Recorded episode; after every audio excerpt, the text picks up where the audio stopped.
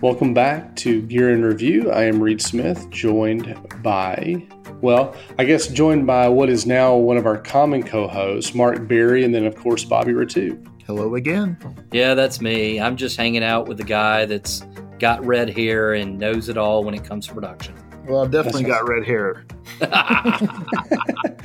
Well, last week we talked about how old you are, so now people are starting to put together a picture um, of maybe what you look like. But no, so this is uh, this is the fifth week now that we've really turned our attention to uh, the pro in the content capture world, and so we've talked about stabilization, we've talked about uh, uh kind of the higher end Canon.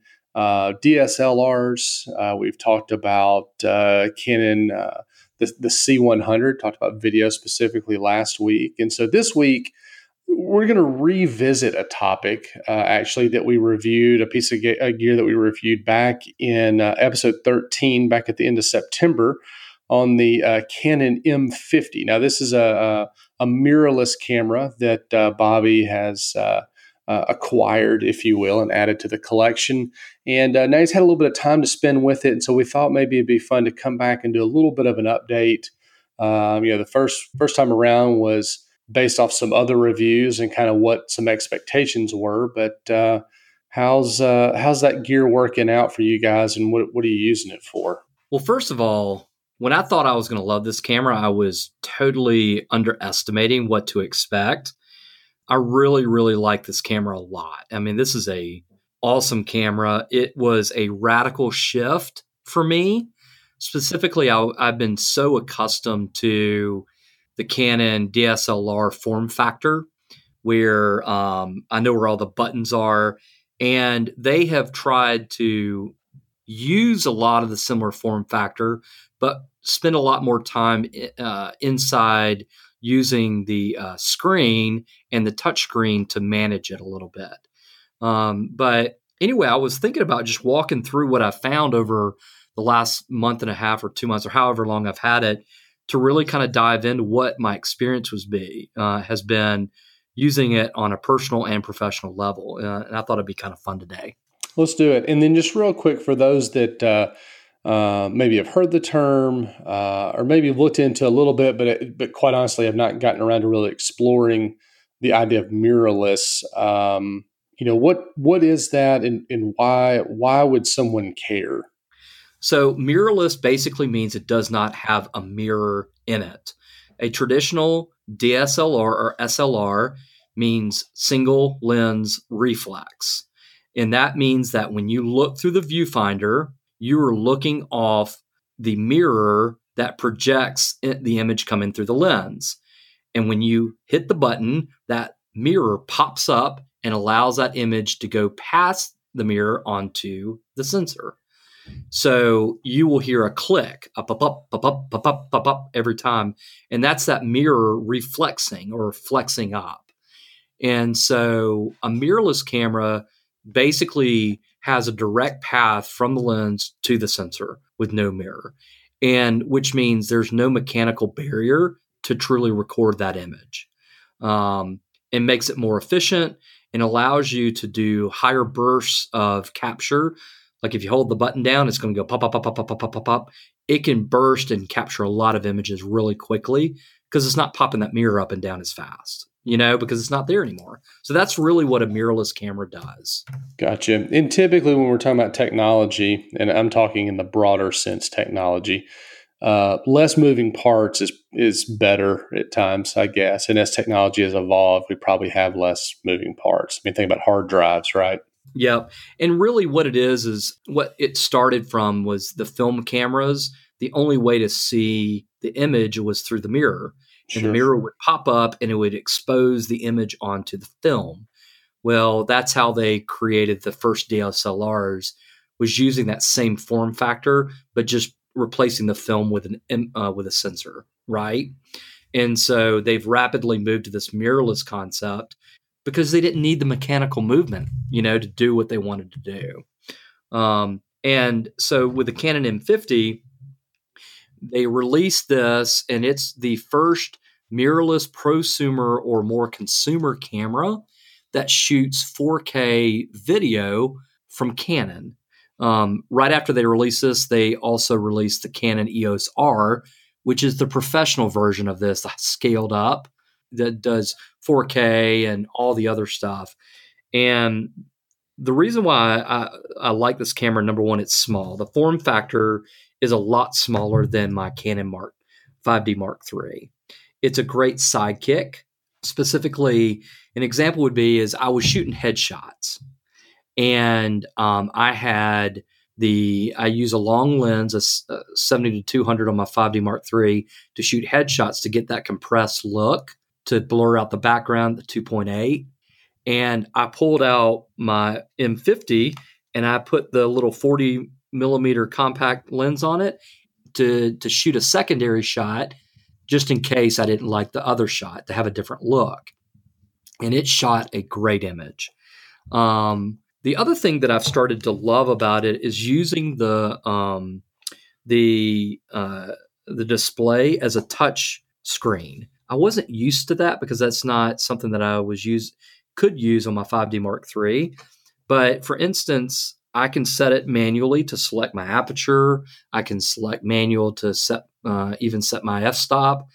And in order to find the place that I want to focus, I just touch the screen that's showing the image where I want to focus, and then I hit the button. If I want to, I can even set the option to when I touch the screen to focus on something, it'll take a picture as well instead of hitting the shutter button. And um, I've really enjoyed that. The other thing that it does is it will turn the screen off when you put your eye up to the viewfinder if you like shooting through the viewfinder and yep. to save battery. It has its dedicated app to download the images into your phone. Um, instead of my 5D Mark III, I'm having to use a card. The Mark IV does the same thing. The 5D Mark IV does the same deal. Um, the other reason why I love this is that it has its own dedicated lenses so I had to buy special lenses for this, but I can put an adapter on here and use all my professional grade lenses, and which allows me to switch back and forth. And the reason why I leave like the the lens made for it, the 22 millimeter, is that's a good lens when you're hanging out with your family and you want to take pictures of your kids. You know, it's nice and wide and get a good picture, and you can pop that off and put the adapter on and put your professional lens on it. So it's very flexible. And the other thing that I like is that my wife can pick it up and put it in the P mode or uh, the basic mode, and she can use it immediately. And so you can you can scale it up and down pretty quickly.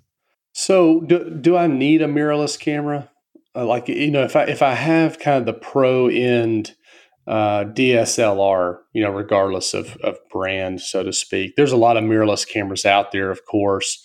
So now we're talking about more than just the just the M50. But do I do I also need the mirrorless camera? You don't need it, but you'll like it. I mean, I know need is a is a strange word, probably. if we're if we're talking about I already have a pro DSLR. But I think one thing that you said was kind of interesting from a content creation standpoint. Now we're moving kind of back to the prosumer side of the equation. Um, is the ability to you know push content up online relatively quickly, take the picture, goes to your phone through this dedicated app and uh, you know you're able to share that out and do different things. So that that's kind of a cool feature. Here's something that i love about this mirrorless camera that i never thought i'd like. It's two things. One it's small so i can put it in my any bag. I can put it in my pocket and i can put it in my wife's purse. Or i can put it in the kids travel bag. I can put it anywhere whereas my dslr is huge right which allows me to put professional grade lenses on it with the adapter and they're fully functional. The second reason is the burst functions. Since it doesn't have a mirror, it you can hold the button down and it will burst a bunch of images. I think I, I can get up to about 20 frames per second, I think. So it will, and I only able to capture about nine or 10 if I'm lucky on my 5D Mark III. What does that mean, especially with kids? If your kid is running at you and you and it's auto focusing and you just hold it down, you're going to get a good shot because it's bursting so fast, it's capturing so quick, and it's and it's amazing how fast it will record an image. It is unbelievable. When I saw the first burst, by recording, uh, taking a picture of Rose running across um, the yard, and I just held it down. I was like, oh my gosh, this blows my 5D Mark III out the water by how fast it can capture an image.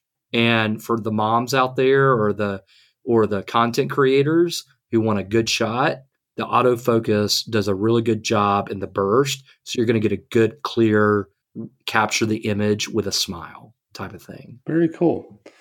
Very cool. Well, um, this is a good update. I, you know, I think this is an interesting one. And again, I know we talked about this last time, but but quickly maybe hit the highlights as far as like price and uh, yeah. those types of things. Well, the price on this guy um, is pretty. Pr- I mean, I kind of like the price point on it.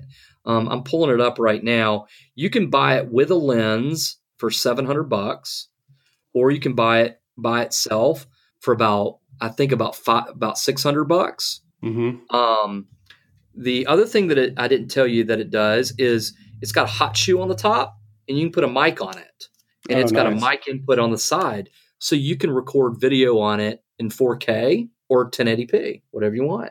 Nice. Um, the other thing that I love about this that some of the other cameras don't do, it actually has a physical button. You don't have to go through the touchscreen to turn the Wi-Fi on in order to transmit to your phone.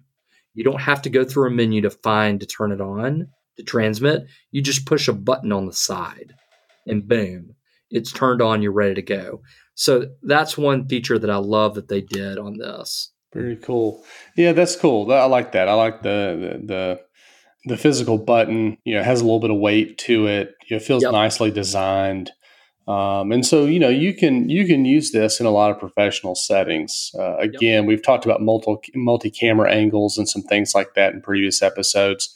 Uh, this may be another great uh, great one to have in the bag uh, to uh, capture even B roll with and, and things like that. And with the microphone on top, allows you to get some some cool either ambient noise or some some uh, man on the street type interviews and things like that when you don't have time to mic people up and, and yep. that kind of stuff. So very cool. A couple other things real quick that I think people should know before they purchase. Please buy a second battery. That battery, I mean, it it does go pretty quickly. And once you see it get to start depleting on the viewfinder, it's about to go dead. Um, so anyway, uh, those that's really good. But other than that, I really love love the camera and uh, hope that you check it out. Awesome. Touchpoint.health is the website. Again, you can find us on all the uh, platforms where you find your podcasts. So rate, review, subscribe. Uh, that certainly helps. Let us hear from you online. And for Mark Berry, Bobby Rettew, and Reed Smith, we'll see you next week. This show is made possible in part by the Social Health Institute. Through research and partnerships with healthcare organizations around the country, the Social Health Institute explores new and innovative ways for hospitals, healthcare organizations to develop and enhance their social media and digital marketing strategy. To learn more about the Social Health Institute, visit them online at socialhealthinstitute.com. That's socialhealthinstitute.com. This has been a Touchpoint Media production. To learn more about this show and others like it, please visit us online at touchpoint.health.